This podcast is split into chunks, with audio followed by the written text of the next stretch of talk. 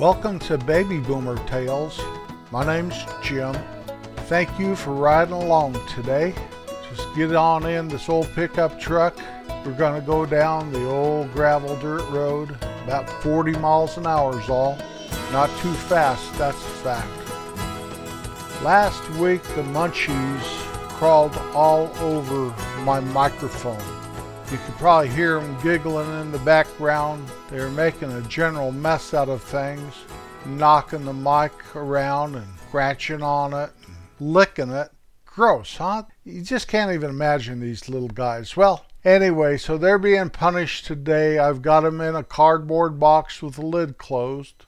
They kind of like it in there. It's not really punishment, but it keeps them all together and I told as soon as we got done with that podcast last week that I was going to do that.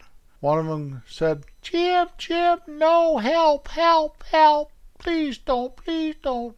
But the others were giggling and laughing, and one hit the other one on the ear, and the other one did a wet willy to the other one's ear, and, well, you know how it gets when you have munchies running around here. Oh, you don't have munchies running around your house? Well, let me tell you, they are very entertaining and a pain in the patoot all at the same time. So we are going to try my old microphone today. That new mic picks up things like when you rub up against it and stuff. And if it's not the munchies rubbing up against it, it's me. So we're going to try this old one again. I like it. I'm more comfortable with it, but the other one's better and more sensitive. I that's what I don't like about it and so I'm just going back for a week to this old one. There's a anomaly called a pop, a loud pop that microphones will get if you speak into it too loud or something once in a while. I have to edit those out and sometimes they edit out at an inappropriate time or inopportune, you know, a bad time. Excuse me for the English language. It's the only one I really know, though, so I have to do with what I've got. So we're using the old microphone today. How about that? I don't even have any munchies I can bounce that off of today. I kind of miss those little critters. On to bigger and better things here. I'm recording this on the 11th of March. I know it's coming out on the 19th of April, and that's because I like to have a few in the bank. I don't have to do any current events, so it's okay. But I want to just bring one thing up. My friend Fred passed away. His son Patrick let me know about it the other day. Fred was well into his 90s, a great guy. I've talked about Fred on several occasions during my podcast here.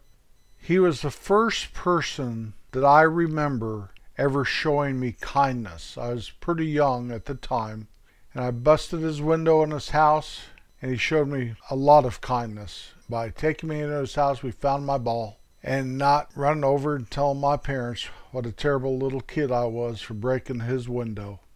Through the years, Fred and his family lived next door to us and had their business next to my dad's business in town. He was a quality, quality man. I hope someday somebody will look back and say that I showed them kindness somewhere along the way. Maybe remember me with some fondness. Happy trails, Fred.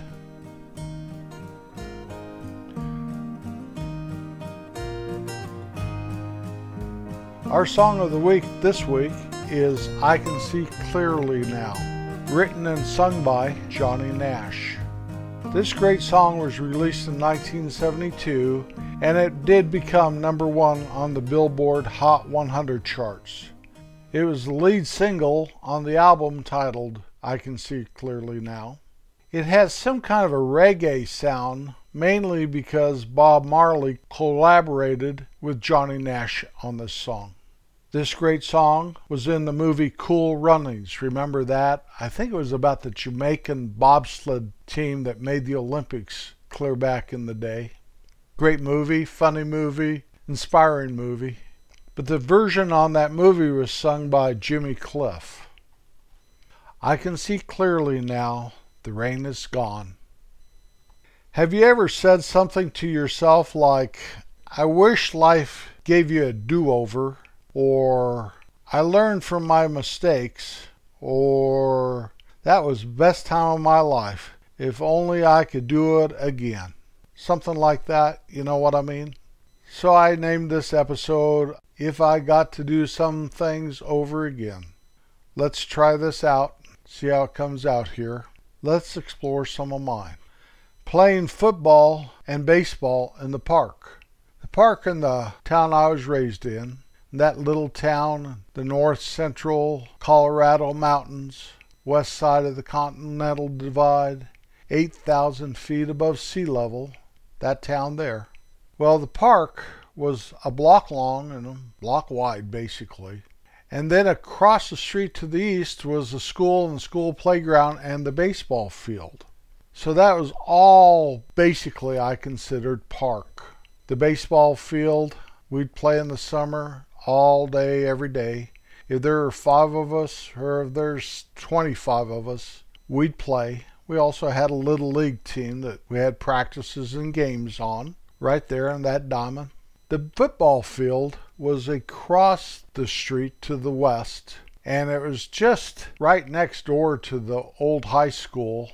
Today it's a grade school, but I do believe they used it as a practice field back when the high school was there, back in the early days, possibly before they had the football field right behind the high school. I know I used to go to some games down over the hill back of the Motor Lodge. I don't even remember if the Motor Lodge was there, the El Monte. And that must have been before they built the field and possibly before the park was there. I'm not sure. I can't remember my earliest memory of the park and playing football there. I was probably about eight. So who knows what happened before that? Polhemus Park. That's what it was called playing with John and Dave, Pat, Chris, his brother Rick. There's so many of us that played there all the time. We probably ranged in age about a six year difference between all of us. So there were some older kids and there were some younger kids, you know what I mean? And we played tackle football and it was fun. If only I could do that again. That's the most memorable football experience I have. Now, some of the games when I was on the high school team are very memorable, but I don't remember many practices fondly. I don't remember them with wonderful memories. I just remember the games. I remember some of the practices with dread and, oh my goodness gracious. A few of the practices where we played pass touch after we won a game, you know, the following practice, those were okay. But those memories of me being a kid playing football in the park seem to never escape me. Some of the things I'm not really proud of taking off when I was from 17 till I grew up, which was about, you know, later. Taking off hitchhiking, traveling the United States and not letting my parents or family or anyone know where I was or if I was dead or alive. I was a very selfish individual, apparently, looking back, putting my family through that. How terrible. That was terrible of me. That was some of the most selfish things I've ever done in my life. Looking at this list now, it looks like I have more things that I did wrong than I did right.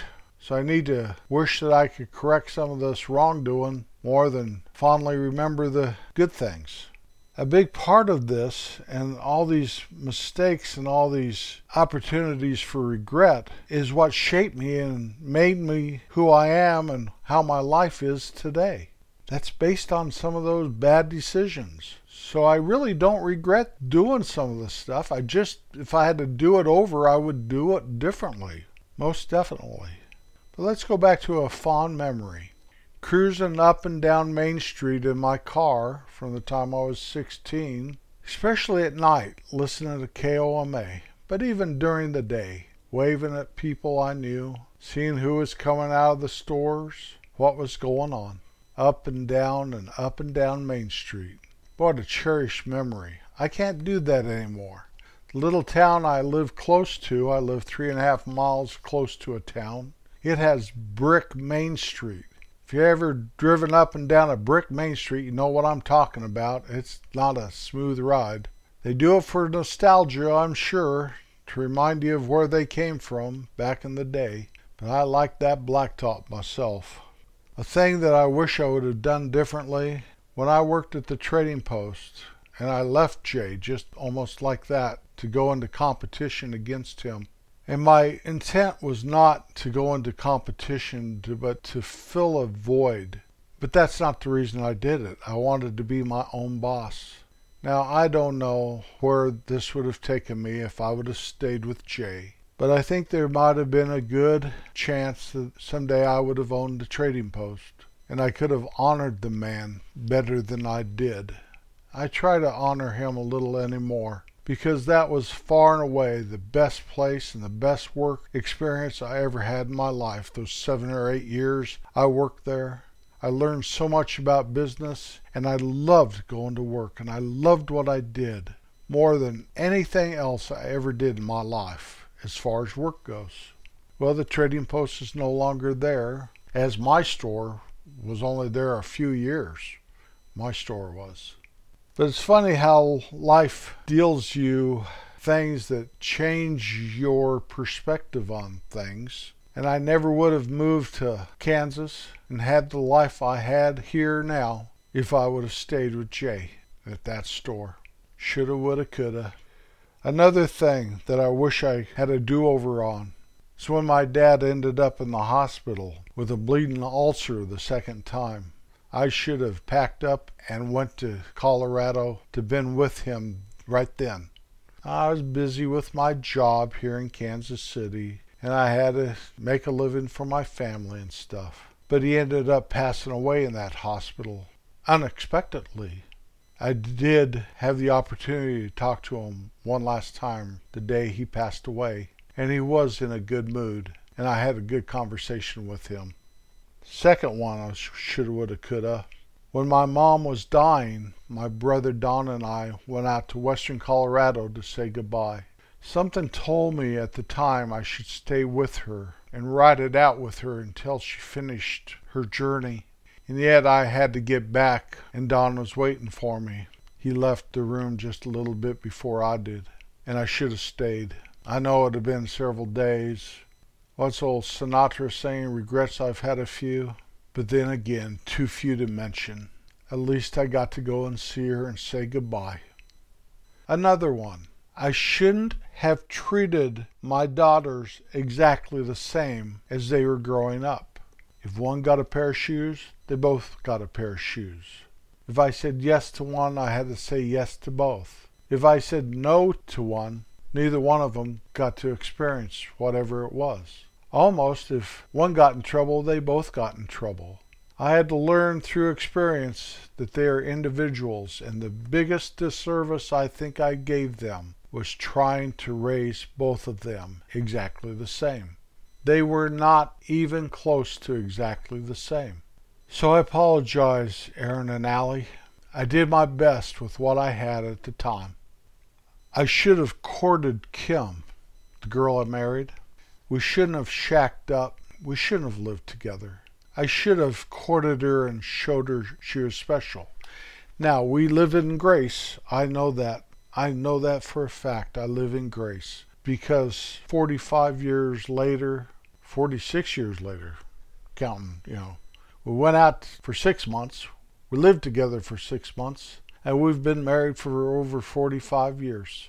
It is the grace of God and a lot of hard work, and her being able to forgive me for all my stupid stuff I've done and drug her through on those years. But if you ask for my advice, I say take her flowers, show her that she's important, ask her dad for her hand in marriage, do it right. Just my advice, whatever that's worth. Most of my advice comes from my experiences, though. And I'm not out here to tell you what to do and what not to do. I'm just telling you my experience. I'm not beating myself up here. I have lived a good life. I have. I have been healthy and I'm not destitute. I have loved and I've been loved. I'm sure more things will come to me after I publish this episode. That's usually the way it is when I do things. And right here, I think I have an opportunity to think of a dozen things, good and bad, later on. But it is what it is, and this is what it is today. I'm just trying to show you my heart. I'm trying to release some of the stuff that I've carried around for so many years. I look back at my life and I wish I was kind when I wasn't. And I smile when I remember when I was kind to someone or something when they needed it. Overall, it's been a good ride. I guess I wouldn't change it for anything. Always be kind. You never know when someone needs it. Well, I'll be back next Wednesday. I know I will, but it's not guaranteed. We never know what tomorrow will bring. So smile and laugh and don't carry those regrets around. Just lay them aside and leave them be. Peace out.